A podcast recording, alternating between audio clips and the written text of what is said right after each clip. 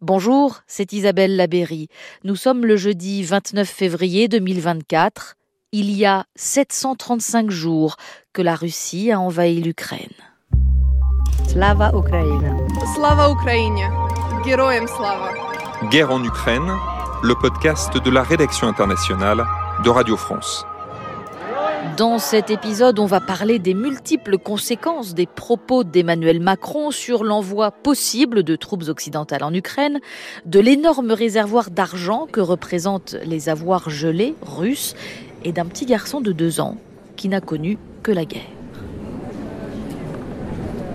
Mais d'abord, on respire, on se détend, on ouvre ses oreilles. Yachar Fazilov et Vanessa Descoureaux nous emmènent à l'Opéra de Kiev. Salut Isabelle, euh, on va profiter d'un ballet, Madame Bovary. On se fait un petit plaisir.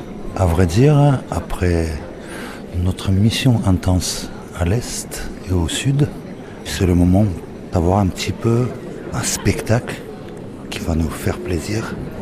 Un peu de beauté après ces jours passés sur le front. Les gens sont en train de s'installer. Tout le monde en prend plein les yeux en attendant que ça commence parce que vraiment le, le bâtiment est absolument majestueux avec ses quatre niveaux de balcon, des dorures un peu partout, des sièges en velours, rouge, très classe, très confortable. Je pense qu'on va passer un bon moment ici définitivement. L'opéra est intimement lié à l'histoire, à la culture, à l'identité ukrainienne et la guerre n'a jamais empêché les spectacles de continuer. Et là, c'est la première fois que je suis ici à Kiev. C'est impressionnant. On est un peu écrasé par le poids historique quand même de tout ce qui a pu se jouer en danse, en opéra, en chant ici devant nous. Nous, on est juste devant la scène. La fosse et l'orchestre sont juste devant nous, donc ça va vraiment être une régalade. Je sais pas si tu entends au micro les bijoux et accessoires de la dame qui s'installe à côté de nous, apprêtés, plus que nous, on va pas se mentir. C'est la première fois que je sors depuis deux ans. Et ça fait du bien. Je, peux même dire que il y a un peu de frissons.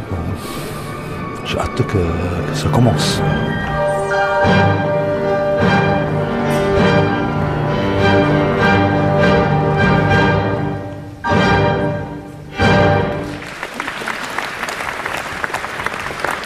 Tu as pensé à la guerre pendant ce ballet? Pas du tout. Pas du tout. La culture, c'est aussi c'est, une protection. hein.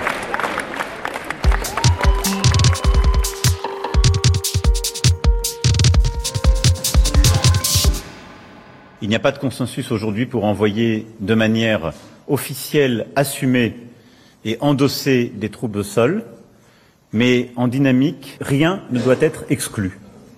Nous ferons tout ce qu'il faut pour que la Russie ne puisse pas gagner cette guerre. Je ne sais pas s'il le voulait, mais en tout cas, ça démontre une certaine frustration de ne pas être au rendez-vous de ce que l'Ukraine attend de nous, et en particulier de nous, Européens. Le général Jean-Paul Palomero se réagit mardi aux propos du président de la République tenu la veille lors d'une réunion à Paris avec une vingtaine de dirigeants occidentaux. On ne sait pas jusqu'où il serait prêt à aller lui-même, mais il a pris tout le monde euh, évidemment à revers. Et quand on a une coalition de cette nature, il faut savoir ménager ses effets et surtout, il faut avoir des alliés. Dans les heures qui suivent la prise de parole du chef de l'État, l'OTAN, la Maison-Blanche, l'Allemagne, mais aussi l'Espagne, l'Italie, la Pologne, tous rejettent l'idée d'un envoi de troupes au sol en Ukraine, avec peu ou prou le même argument, nous ne voulons pas entrer en guerre avec la Russie.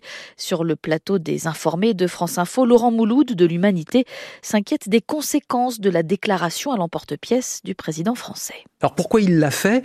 Euh, On pourrait s'imaginer que c'est peut-être presque un signal presque stratégique qu'il a voulu envoyer aux Russes en disant attention, on est capable de tout et on est capable aussi d'aller plus loin dans notre engagement vis-à-vis de l'Ukraine. Mais cette, attitude-là est aussi vaine parce qu'on sait très bien que ce genre de, de, de menace euh, un petit peu orale euh, n'a pas d'effet sur Poutine et je dirais même presque l'effet inverse, plutôt de valider sa stratégie de face à face, bloc contre bloc entre Occident et Russes qui mène depuis deux ans. Et j'ai l'impression qu'Emmanuel Macron joue, rentre dans ce jeu-là, peut-être à son corps défendant, en tenant ce type de propos. Et comme attendu, ce midi à Moscou, lors de son discours à la nation, Vladimir Poutine sort le lance-flamme. Une fois de plus, il menace les Occidentaux de l'arme nucléaire. Ils doivent comprendre que nous avons aussi des armes qui peuvent atteindre leur territoire. Et tout ce qu'ils sont en train d'imaginer en ce moment et qui effraie le monde entier crée un risque réel d'utilisation de l'arme nucléaire. Ce qui voudrait dire, à terme, la destruction de toute une civilisation. Mais qu'est-ce qu'ils ne comprennent pas? Voilà, réponse euh, désormais classique, hein, pourrait-on dire, du président russe sur un ton presque badin. Ce qui était attendu aussi euh, aujourd'hui, c'est que Vladimir Poutine répète ce qu'il dit depuis des mois comme des mantras. Ce n'est pas la Russie qui a déclenché la guerre. Nous, nous essayons au contraire d'y mettre fin. Sylvain Tronchet, correspondant de Radio France à Moscou. Et en parlant de fin, d'ailleurs, le chef du Kremlin a une nouvelle fois fermé la porte à toute éventualité de discussion. Ça n'est pas possible à cause des Occidentaux, dit-il, et surtout des Américains. La Russie est prête à dialoguer avec les États-Unis sur les questions de stabilité stratégique. Mais dans le cas présent, nous avons affaire à un État dont les cercles dirigeants agissent de manière hostile à notre égard. Et donc, ils vont discuter sérieusement avec nous de questions de stabilité stratégique, tout en essayant d'infliger à la Russie, comme ils le disent eux-mêmes, une défaite stratégique sur le champ de bataille. C'est un exemple clair de cette hypocrisie. Rien de nouveau donc sous le soleil. Le président russe accuse aussi les Occidentaux de vouloir entraîner la Russie dans une course aux armements. Il ne digère pas non plus l'adhésion de la Finlande et de la Suède à l'OTAN. Vous savez que les derniers obstacles pour Stockholm ont été levés lundi avec l'approbation du Parlement hongrois. Il explique qu'il va devoir renforcer les effectifs militaires russes le long de la frontière avec l'Union européenne. Mais Vladimir Poutine peut plastronner parce qu'il est en bien meilleure posture qu'il y a un an, conforté notamment par les succès de son armée sur le terrain. Avdivka est tombé la semaine dernière. Oui, droit dans ses bottes, mais euh, finalement, la situation géopolitique n'a occupé qu'une petite partie au début de ce discours, discours fleuve qui a duré 2h06, c'est un record hein, depuis l'arrivée de Vladimir Poutine au pouvoir, parce que c'est aussi et surtout le candidat Poutine qui s'est exprimé à 15 jours de la présidentielle, qui a aligné les chiffres, parlé de tout, absolument tout, jusqu'à l'aménagement des berges dans les villes, la rénovation des écoles, les salaires des fonctionnaires et la nécessité pour les Russes de faire du sport avec cette phrase « arrêtez de boire, faites du ski ». Le président russe euh, devait soigner son électorat. Il a donc dressé le portrait d'une Russie idyllique qui ne subirait aucune conséquence de la guerre en Ukraine. Et pour cela, il a distribué les milliards de roubles par brassée, promettant subventions, aide sociale et baisse d'impôts. Il n'y a pas que sur le front militaire que s'organise la riposte à la Russie. Un nouveau train de sanctions économiques contre Moscou est en discussion au G7 et l'on parle de plus en plus d'utiliser les avoirs russes gelés principalement en Europe un peu aux États-Unis, pour les redistribuer à l'État ukrainien ou pour acheter des équipements militaires destinés aux forces de Kiev. Au moment où l'effort de guerre occidental se cherche un second souffle, cet argent serait une bonne solution. Il y en a pour environ 350 milliards de dollars, en grande majorité de l'argent public saisi à la Banque centrale de Russie. Dimanche, le Premier ministre britannique a publié une tribune pour demander au soutien de l'Ukraine d'être plus audacieux et de saisir ces sommes qui dorment dans les banques occidentales ou au moins dans un premier temps d'utiliser les intérêts générés par ces actifs ce qui est aussi la position de la présidente de la Commission européenne. Quel hommage ce serait au combat d'Alexei Navalny dit Richie Sunak, que de demander des comptes à l'État russe pour ses actes. L'opposant est mort, vous le savez, le 16 février dans une prison de l'Arctique russe. Anna Halushka, I am the co-founder of the International Center for Ukrainian Victory. Il y a quelques mois, j'ai rencontré à Paris Anna Halushka. Elle est docteur en économie internationale et membre de l'ONG ICUV, Centre international pour la victoire de l'Ukraine, qui milite pour l'utilisation des avoirs russes gelés. During the first year of the full-scale war, they inflicted 411 billion dollars. Au cours de la première année de cette guerre à grande échelle, ils nous ont infligé 411 milliards de dollars de dommages. Et bien sûr, ça continue d'augmenter. C'est maintenant qu'il faut prendre la parole pour contraindre la Russie à rendre des comptes, pour réfléchir à la façon dont on pourrait utiliser des avoirs russes qui sont gelés, parce qu'ils peuvent financer la reconstruction de l'Ukraine, l'indemnisation des dommages, mais aussi notre capacité de défense. Bien sûr, il faut encore créer les instruments juridiques légaux pour que cet argent soit confisqué comme il faut et pas que ce soit un acte arbitraire. Mais on a des pistes. Des avocats sont prêts à chercher des solutions. Par contre, ce qui fait défaut, à l'heure actuelle, c'est la volonté politique. Vous savez, si on demande aux avocats, est-ce que c'est compliqué de confisquer les actifs russes? Ils vont vous donner une liste d'excuses interminables pour dire que c'est très compliqué. Mais si la question est, dites-nous comment est-ce que cet argent peut être utilisé, là, ils seront contraints de chercher des solutions. Malheureusement, on constate qu'il n'y a pas de volonté politique pour utiliser l'argent de ces actifs et l'envoyer à l'Ukraine. Pourquoi parce que c'est un procédé qui n'a jamais été mis en œuvre. Mais on doit comprendre que la guerre russe contre l'Ukraine est aussi sans précédent depuis la Seconde Guerre mondiale. C'est une tentative fondamentalement impérialiste de prendre le contrôle d'un État souverain. Si cette guerre de conquête est couronnée de succès, cela va créer un précédent bien plus dangereux pour l'ordre mondial parce que les dictateurs sont en train de nous surveiller de très près. Non seulement ce que fait la Russie, mais aussi la réponse occidentale. Ils font leurs propres calculs pour leurs éventuelles guerres d'agression. Donc de notre point de vue, il ne faut pas avoir peur de créer un précédent, ce n'est pas dangereux. Au contraire, nous pensons que ça enverra un message très fort aux autres tyrans dans le monde. Au cas où vous envisageriez de prendre le contrôle d'un pays voisin, de lancer vos propres guerres d'agression, vous serez tenu responsable. La confiscation des avoirs, c'est une façon de leur faire comprendre ça.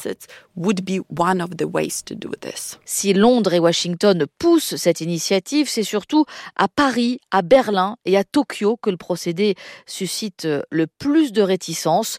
Les trois capitales craignent un affaiblissement de l'euro et une déstabilisation des marchés internationaux.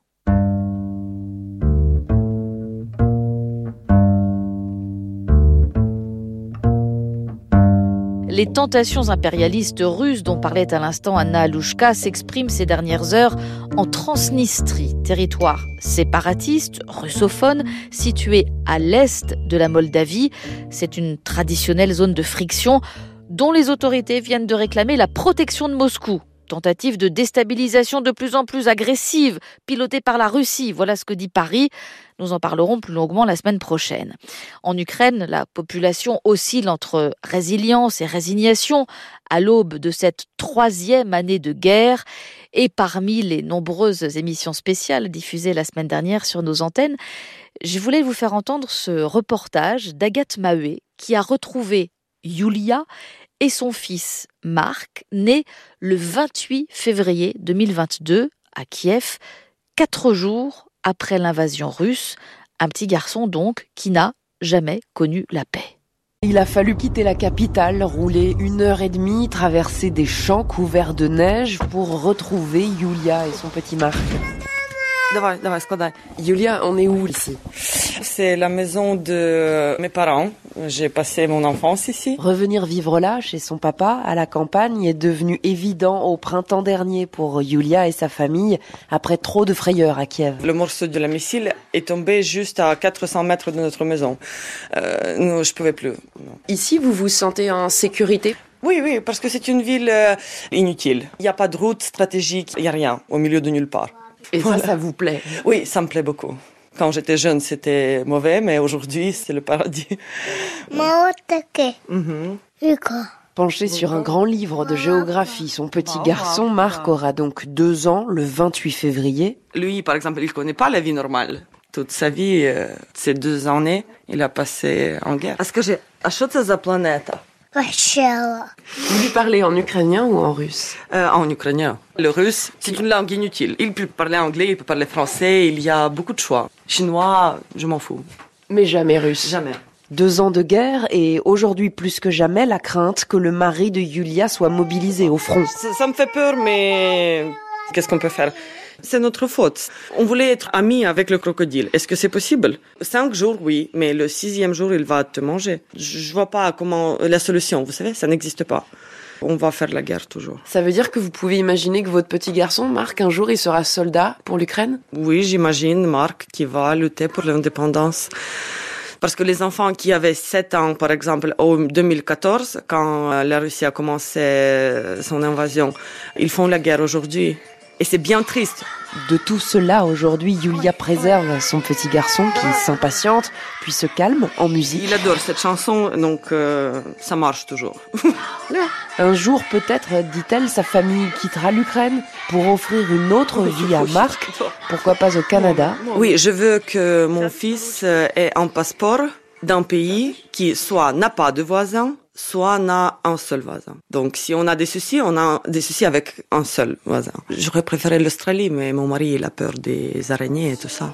Mais je veux qu'il ait cette possibilité de ne pas vivre avec des Russes. Et en attendant ce jour, cet enfant de la guerre écoute inlassablement sur les genoux de son grand-père le folklore ukrainien.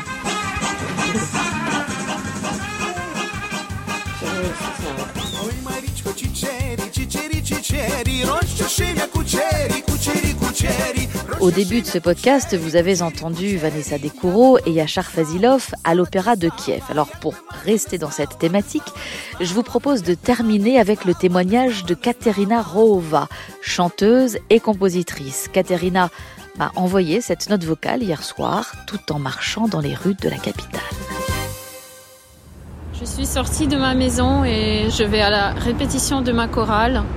C'est comme une thérapie pour moi en fait parce que c'est un endroit où je peux me retrouver dans le moment présent, ici et maintenant. Je fréquente euh, cette chorale euh, depuis que je suis gamine et c'est ça qui me manquait beaucoup quand j'étais à l'étranger. On a gagné plusieurs concours. On a chanté sur la scène de Carnegie Hall. C'était en décembre 2022.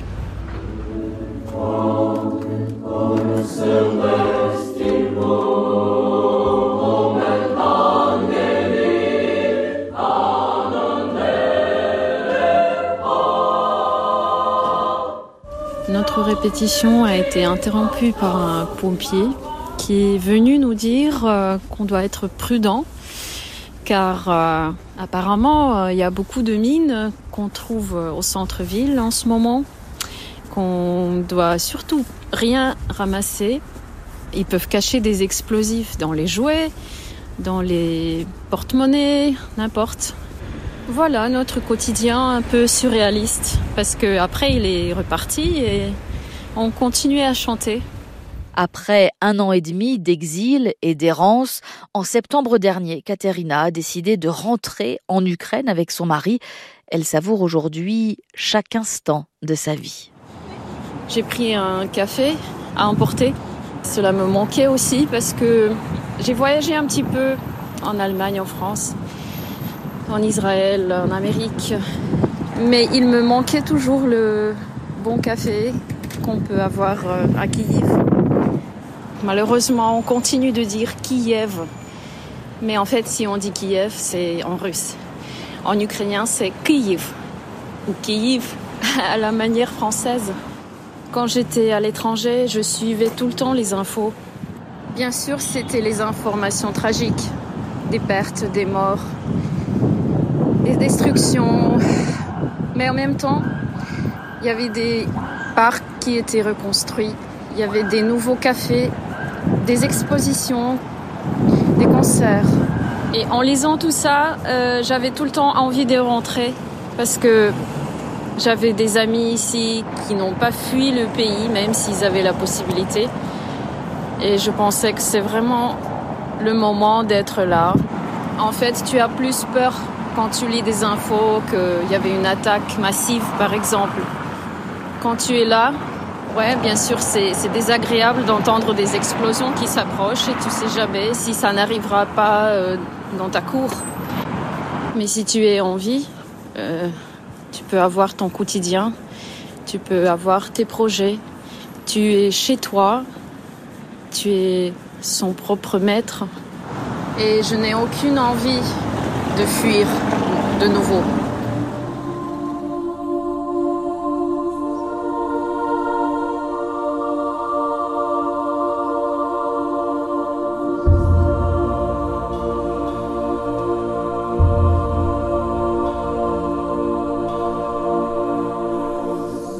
Fatiguée un peu, mais euh, j'ose pas le dire parce que comparé à, ce que les soldats au front survivent, ça c'est pas vraiment la fatigue ce que j'ai.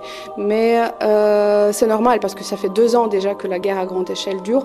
Bien sûr qu'on est fatigué, mais euh, on, on, lâche pas, on, continue à, nous battre parce qu'il n'y a pas de choix. le choix c'est soit l'Ukraine existe, soit elle n'existe plus. Donc on n'a pas le choix, on se bat.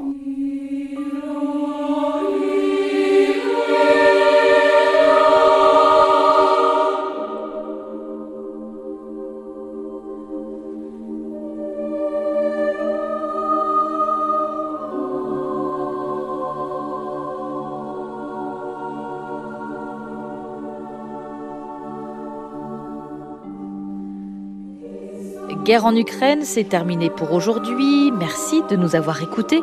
Dans cet épisode, vous avez entendu Vanessa Descoureaux et Yachar Fazilov, le général Paloméros, Laurent Mouloud, Sylvain Tronchet, Anna Alouchka, Agathe Mahé et Katerina Rohova. Mise en onde d'Alia, production Isabelle Labéry. À jeudi.